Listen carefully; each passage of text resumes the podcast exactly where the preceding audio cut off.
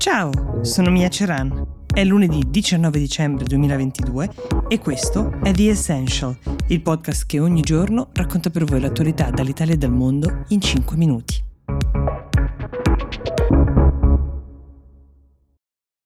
It's only a kick. A jump. A block. It's only a serve. It's only a tackle. A run.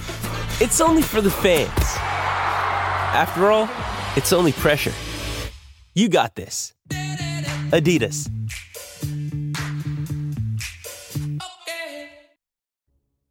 Ieri sera l'Argentina ha battuto la Francia nella finale della Coppa del Mondo, alla fine di una partita veramente incredibile che è stata vinta ai rigori dopo essere andata in vantaggio per tre volte l'Argentina. Il primo mondiale vinto da Messi, Lionel Messi, che con ogni probabilità eh, ieri sera abbiamo visto giocare per l'ultima partita di un mondiale.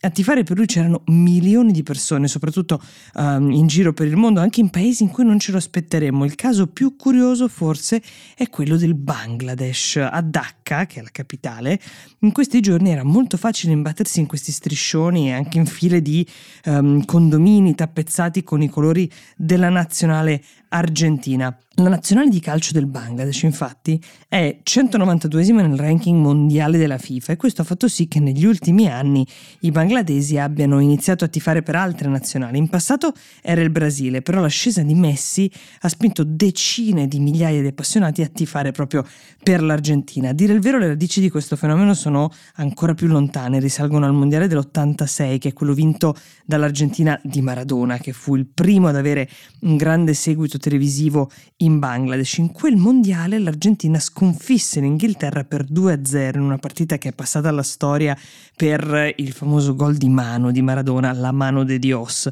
Si pensa che fu proprio quella partita a segnare l'inizio del legame tra Bangladesh e Argentina. Entrambi i paesi erano accomunati da questo forte risentimento nei confronti dell'Inghilterra, gli argentini per la disputa sulle isole Falkland, mentre i bangladesi per ragioni legate al passato coloniale britannico. Questo legame tra i due paesi negli anni è diventato sempre più forte, tanto che ieri erano moltissimi bangladesi scesi in strada nella capitale del paese a festeggiare. Con questa vittoria l'Argentina ha vinto la sua terza Coppa del Mondo.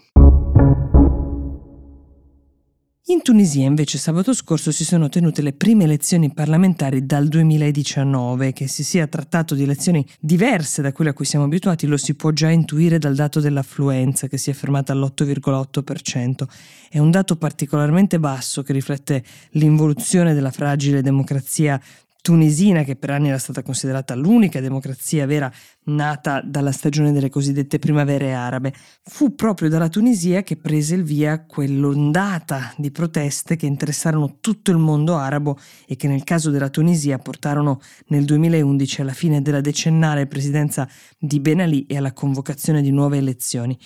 Furono proprio le elezioni del 2011 a segnare l'inizio del processo di transizione democratica del paese. Nel 2014 venne approvata una nuova Costituzione che attribuiva una maggiore centralità al Parlamento e riconosceva maggiori diritti civili per i cittadini. La speranza dei tunisini era che la nuova classe dirigente sarebbe stata in grado di affrontare i gravi problemi di corruzione e di stagnazione economica del paese, però le cose hanno preso da quasi subito una piega piuttosto diversa perché la Tunisia si è trovata ad affrontare una serie di problemi, tra cui l'aumento dell'inflazione e del deficit che insieme all'alto tasso di disoccupazione hanno fatto perdere la fiducia dei cittadini nei confronti del sistema democratico. Questa sfiducia è culminata con l'elezione nel 2019 dell'attuale presidente Sayed che da allora ha rimesso il paese sulla strada dell'autoritarismo. Sayed si è presentato alle elezioni come un indipendente, riuscito a farsi eleggere con la promessa di combattere la corruzione e risolvere i problemi del paese. Da allora però ha iniziato progressivamente a smantellare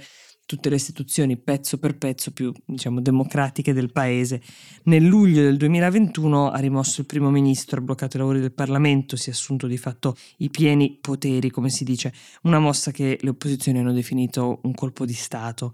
A luglio di quest'anno invece Sayed è riuscito a far approvare con un referendum una nuova Costituzione che gli riconosce un significativo aumento dei poteri. Tra le altre cose, può anche sciogliere il Parlamento senza che siano previsti meccanismi di impeachment per rimuoverlo. Così arriviamo alle elezioni di sabato per eleggere appunto un nuovo Parlamento a cui hanno partecipato soltanto l'8,8% degli aventi diritto, che è un dato bassissimo anche dovuto al fatto che le opposizioni abbiano scelto di boicottarle alla fine queste elezioni, così come avevano fatto per il referendum con cui era stata approvata la nuova Costituzione, lì però avevano partecipato più del 30% degli elettori. Il timore è che da queste elezioni possa partire una crisi di legittimità, diciamo, per il sistema pubblico tunisino e forse anche nuove proteste di cui è difficile prevedere gli esiti. The Essential per oggi si ferma qui, io vi do appuntamento a domani e vi auguro un buon inizio settimana.